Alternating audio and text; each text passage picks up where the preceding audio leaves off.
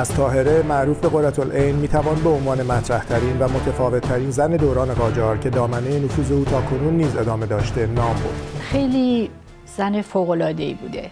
حداقل ما اینو با اطمینان می‌تونیم بگیم که فوق‌العاده باهوش بوده فوق‌العاده شجاع بوده فوق‌العاده متفاوت. ولی واقعیت اینه که اطلاعات ما راجع به تاهره زیاد نیست و دقیق هم نیست. خب اصولا راجع به زنان در تاریخ اطلاعات خیلی کمه. از نظر من شاید شاخصترین وجه شخصیتش شجاعت بسیارش هست. شجاعتی که منجر به این شد که خودش رو از اون پوسته که احاتش کرده بود رها کنه در بیاد اعتقاداتش رو تغییر بده بیمهابا در نهایت شجاعت ازش صحبت بکنه. ولی هرچی هست برخلاف زنان دیگه که براشون جامعه می‌خواد که زندگیشون خلاصه بشه در همسری و مادری و مسئولیت های خانه او مثل یک شهروند کنشگر.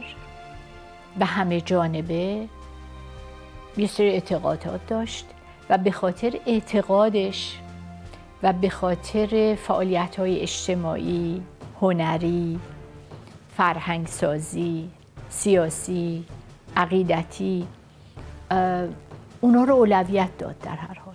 یعنی زندگیش رو نشون میده. حالا جزئیات شما نمی‌دونیم. و بعد از شجاعتش به نظر من حتما باید دانشش رو در نظر بگیریم. من فکر می‌کنم که اقراقی نخواهد بود. اگر بگیم به اینکه ما با یک نابغه سر و کار داریم و یک نابغه ای که بسیار می‌خوند و بسیار می‌دونست. خیلی می‌خوند خیلی می‌دونست به مسائل زمان خودش احاطه داشت. به چالش وضعیت موجود برخواسته بود. یعنی یک زن تقیانگر و چالشگر بود. تا اونجا که چالش اون نه تنها دین غالب یا تفسیر متداول و غالب که توسط فقها صورت می‌گیره از اسلام شیعه رو به چالش کشید و به یک رفرماسیون یک نوع بازخانی و تحول درون دینی پیوست بلکه حتی نظام سیاسی باش در افتاد یا او, رو برای خودش یک خطر دید. خب این زن بالاخره باید یک خصوصیات فوقالعاده و یک نفوذ کلام و اثرگذاری داشته باشه که حتی پادشاه بخواد که اینو از بین ببره. یا دستگیرش کنن. درسته که در جامعه بزرگتر ایرانی زنان تحصیل کرده زیاد نبودن. اما تاهره داشت از یک خانواده خیلی خاصی می اومد در خانواده تاهره زنان تحصیل کرده و مطلع زیاد بودند مادرش آدم مطلعی بود خواهرش تحصیل کرده بودند و برای خود او به دلیل اینکه فرزند یک عالم خیلی متشخصی بود در قزوین شرایط تحصیلی استثنایی فراهم بود اما فقط محدود به او نبود. دیگرانی هم در خانوادهش بودن امکاناتش رو داشت و استعدادش رو هم داشت. مجموعه اونا منجر شد به این شخصیت استثنایی که می‌بینیم. در تاریخ حالا هم خاورمیانه هم کلا دنیا مثلا کشورهای مسیحی یهودی ما داشتیم زنانی که علا رقم همه محدودیت ها به خاطر استعداد فوقلادهی که داشتن یا نبوغی که داشتن تونستن بدرخشن تونستن فائق بیان بر اون محدودیت ها و اغلبم البته از بین برده شدن. زمانی که سرکوب بابیان در ایران شدت می‌گیرد در جمعی از بابیان سرشناس در بدشت طاهره بدون هجاب ظاهر می شود کاری که طاهره در بدش کرد از لحاظ کشف هجاب برداشتن در واقع روبنده بود. یعنی صورت طاهره در بدشت در بدون هجاب شد. و این در اون شرایط و اون زمان خودش کار خیلی عمده ای بوده. من فکر می‌کنم تاهره حتی قبل از اون کشف هجاب یا برداشتن نقاب باز اینم روایت های مختلف در موردش هست. قبل از اون متهم به خیلی چیزا شده بود. قبل از اون بسیاری از سنت ها رو شکنده بود. همین که اشعاری با اون جسارت می‌گفت. اشعار از خیلی شخصی و عاشقانه گرفته تا اشعار عرفانی. همین که نه تنها با سواد بود و می‌خوند بلکه تدریس می‌کرد درس می‌داد خودش صاحب نظر بود. خودش یعنی صرفا مقلد نبود. خودش نظر داشت. اینکه خیلی می‌دونست اینکه سفر می‌کرد اینکه در یک در مثل محافل عمومی در انظار عمومی حاضر می‌شد صحبت می‌کرد صدا شنیده می‌شد. اینا خودش همه سنت شکنی بود. یعنی من می‌خوام بگم که صرفا به خاطر هجاب نبود که تاهره مشهور شد یا متهم شد. موضوع زنان. و هجاب زنان در طول دوران تاریخ اسلام به مسئله عمده تبدیل شده بود. یعنی همراه شده بود در از در اذهان با هویت اسلامی. حالا کاری نداریم که چقدر در ریشه های خودش این قضیه هجاب در صدر اسلام اسلامی و قرآنی بوده. اون مطلب دیگری است. اما در طول زمان این قضیه هجاب پیوند ظاهرا ناگسستنی داشت با شریعت اسلام بنابراین کشف هجاب و که خودش یک نشانی از تحول مقام زنان از در واقع که دست یافتن زنان به برابری بود. این به این دلیل این قضیه انتخاب شد برای بیان استقلال شریعت بابی از اسلام. البته اونجا که در بدش وقتی که هجابش رو برداشت. این حرکت حتی طرفداران خودش رو هم آشفته و خیلی رو مخالف کرد خیلی رو عصبانی کرد. یعنی نشون می‌داد که تاهره ورای حتی گروه خودش داشت حرکت می‌کرد. یعنی واقعا جلوتر از زمان خودش داشت حرکت می‌کرد. و سنت شکنیش فقط محدود به این نمی‌شد که یه سری اصول رایج تفاسیر دینی رو زیر سوال برده بود. بلکه نقش جنسیه یا نقش جنسیتی زن رو هم داشت به چالش می‌کشید با برداشتن اون نقاب طاهره در مقطعی از زندگی خانواده و فرزندان را رها می کند و به کربلا می رود تا به ایدئالهای خود بپیوندد. حرکتی که می تواند عکس هایی را به دنبال داشته باشد. او بنابر اشعارش و بنابر نوشته های منصورش که کمتر بررسی شده ولی شکر خدا هست در, در دسترس هست و چاپ شده. بنابر اونا ما می‌تونیم مسلم بدونیم که او ضرورت تجدید حیات روحانی عالم رو و اینکه این تجدید حیات روحانی عالم با ظهور سید باب اتفاق افتاده رو فهمیده بود. اگر کسی به این قضیه واقف باشه نظر به عظمتش نظر به اهمیتش طبیعتا اون وقت می‌خواد حیاتش رو صرفش کنه.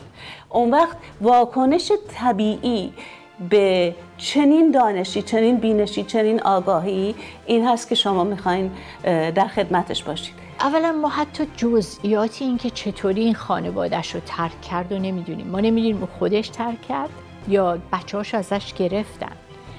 چون در گذشته می‌دونید زنی که به صلاح مطیع شوهر نبود طلاقش می‌داد راحت شوهر و بعد بچه هم که پدر صاحبش بود طبق قوانین شهر بنابراین ما واقعا نمی‌دونیم. حالا فرض کنیم مثلا این خودش به خاطر مبارزاتش تصمیم گرفت دیگه از جان خودش که بالاتر نیست وقتی جان خودش رو حاضر نشده باج بده توبه کنه از عقایدش پشیمانی بکنه حتی جان خودش از دست داده.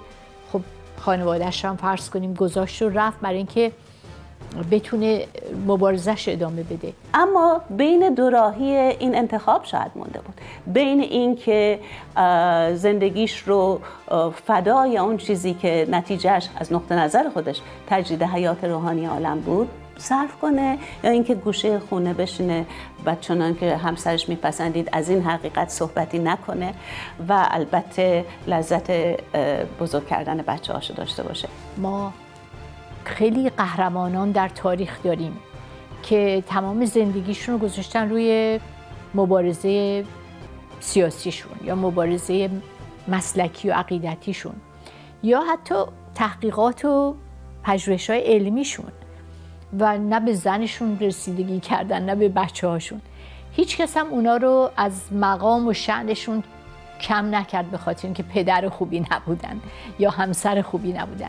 ولی این توقعات همیشه به زن که می‌رسه اول از همه یا بالاتر از همه می‌خوان که مادر فداکار همسر فداکاری باشه. شکی نیست که تاهره زنی متفاوت و برجسته در تاریخ معاصر ایران و جهان است. ولی آیا می‌توان او را سرآغاز نهضت فمینیست بر ایران قلمداد کرد؟ من به, تناسب به صلاح آگاهی هایی که دارم و مطالعات البته که محدودی که دارم راجع به جنبش فمینیستی در ایران و سایر کشورها نمی‌تونم این حکم رو بدم که ایشون پای گذار جنبش فمینیستی بوده. به خاطر اینکه اصولا فعالیت تاهره مستقیما روی مسائل زنان نبوده. عاملیت اصلی تاهره اینه که یک زن تحولگرا چالشگر و سنت شکن به نظرم وقتی در مورد تاهره و موضوع آزادی زنان فکر می‌کنیم بررسی می‌کنیم. باید از دو دیدگاه افراطی پرهیز کنیم. یکی اینکه تاهره رو فقط در اون زمینه مذهبی ببینیم و بگیم که چون در نوشته هاش رسما و علنا موضوع آزادی زنان مطرح نشده بنابراین هیچ ربطی به آزادی زنان نداره. و یکی هم دید دیگری که بگیم نقش تاهره فقط در زمینه آزادی زنان مطرح بوده. اصلا لازم نیست که اهمیت تاهره در این نیست. یا اهمیت تاهره رو به نظر من کم نمی‌کنه اگر نگوییم که او پیشوا یا پای گذار جنبش زنان بوده. مهم اینه که ما در تاریخ مبارزات زنانمون چهره مثل تاهره داریم که چهره همه جانب است. یک شهروندیه که هنوز قبل از اینکه حتی شهروندی برای مرد مطرح بشه تا چه رسد برای زن او نقش یک عامل همه جانبه یک شهروند کامل رو بازی می‌کنه. به طور به عنوان یک عامل تغییر. تمام زندگیش همه انتخاب هایی که کرد گویای این بود که او بدون شک معتقد بود به تصاوی زنان و مردان.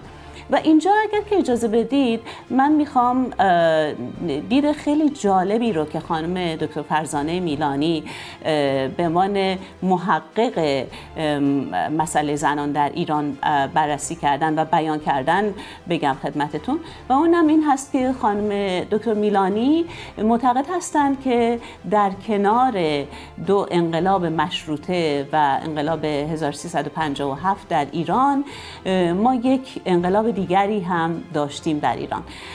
و ایشون توضیح میدن که این البته با تعریف های متداول انقلاب نمی‌خونه امر تدریجی هست.